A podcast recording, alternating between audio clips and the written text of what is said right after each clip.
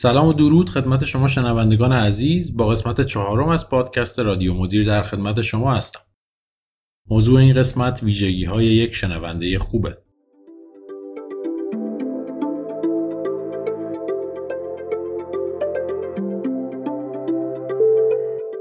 خیلی با خودشون فکر می‌کنن که شنونده خوبی هستن.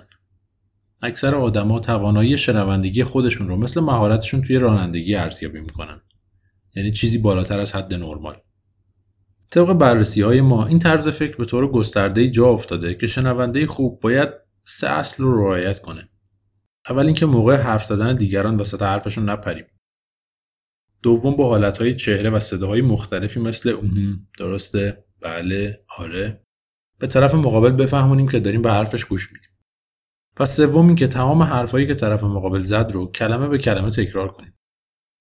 در واقع توصیه های مدیریتی هم همین نکات رو بیان کردن. اما تحقیقات جدید نشون میدن این رفتارها به هیچ وجه باعث نمیشه شما یه شنونده خوب باشید. نتایج به دست اومده از تحقیقات جدیدی که توی این زمینه انجام شده به چهار دسته تقسیم بندی میشن. اول اینکه شنونده خوبی بودن فراتر از ساکت بودن موقع صحبت طرف مقابله. از نظر شرکت کننده های این پژوهش شنونده خوب کسیه که به طور متناوب سوالاتی می‌پرسه که کمک می‌کنه موضوع مورد بحث رو بهتر درک کنه. ساکت بودن و سرتکون دادن این حس رو القا نمی‌کنه که طرف داره به حرفای شما گوش میده. اما پرسیدن یه سوال خوب نه تنها به گوینده این حس رو میده که شنونده تمام حرفای اون رو شنیده بلکه درک کاملی از حرفاش داشته و با پرسیدن سوال اطلاعات بیشتری رو از گوینده درخواست می‌کنه. شنونده خوب کسیه که مکالمه رو کاملا دو طرفه نگه میداره نه اینکه فقط یک طرف حرف بزنه و طرف دیگه گوش کنه.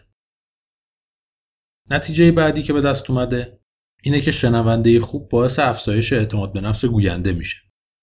بهترین شنوندگان مکالمه رو برای فرد گوینده به یک تجربه مثبت تبدیل می‌کنن. اما وقتی فرد شنونده خیلی بیحال و منفعل باشه همچین تجربه‌ای به وجود نمیاد. شنونده های خوب باعث میشن طرف مقابل احساس حمایت و اعتماد به نفس کنه. شنونده خوب بودن باعث ایجاد یک فضای امن و صمیمی میشه که توی اون مشکلات و اختلافات رو بشه خیلی بیپرده و روشن به بحث گذاشت. نکته سوم اینه شنونده خوبی بودن یعنی یه گفتگوی مشارکتی داشتن. توی یک گفتگوی خوب مکالمه در هر دو جهت به طور یک نواخت جریان داره و هیچ کدوم از طرفین در مقابل اظهار نظرهای طرف مقابل حالت تدافعی نمی‌گیره. شنونده های بد اونایی هستن که مکالمه رو به چشم مسابقه می‌بینن و هدفشون از شنیدن اینه که ایرادای صحبت های طرف مقابل رو شناسایی کنن. و زمانی که سکوت می‌کنن دارن خودشون رو برای پاسخ بعدیشون آماده می‌کنن و خیلی به حرفهای طرف مقابل توجه ندارن. این کار ممکنه مهارت شما رو برای مناظره کردن افزایش بده ولی شما رو به شنونده خوب تبدیل نمی‌کنه. شنونده خوب ممکنه نظرات طرف مقابل رو به چالش بکشه ولی این کار باید به نحوی باشه که گوینده احساس کنه طرف مقابل قصدش کمک کردنه و نه برد و باخت. نکته چهارم میگه شنونده های خوب تمایل به پیشنهاد دادن دارن.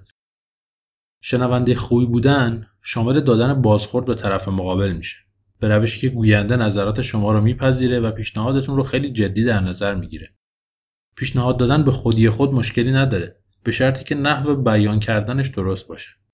آدما پیشنهاد افرادی رو که شنونده خوبی هستن بهتر میپذیرن. اینکه شنونده کاملا ساکت باشه و بخواد یهو بپره وسط حرف طرف مقابل و بهش یه پیشنهاد بده احتمال پذیرشش خیلی کمه. یا شنونده ای که هدفش نقد کردن یا مجادله باشه اگه پیشنهادی بده طرف مقابل اون پیشنهاد رو قابل اطمینان و صادقانه نمی‌بینه.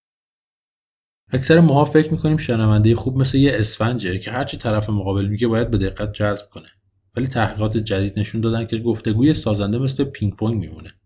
که با هر رفت و برگشتی شنونده ایده های ذهن شما رو شفافتر می‌کنه و به شما انرژی مثبت میده. شنونده خوب باعث میشه گوینده احساس بهتری دریافت کنه و انرژی مثبتی از طرف مقابلش بگیره. خیلی ممنون از اینکه به پادکست شماره 4 رادیو مدیر گوش دادید. لطفا صفحه رادیو مدیر رو در اینستاگرام دنبال کنید و نظرات خودتون رو با ما به اشتراک بذارید.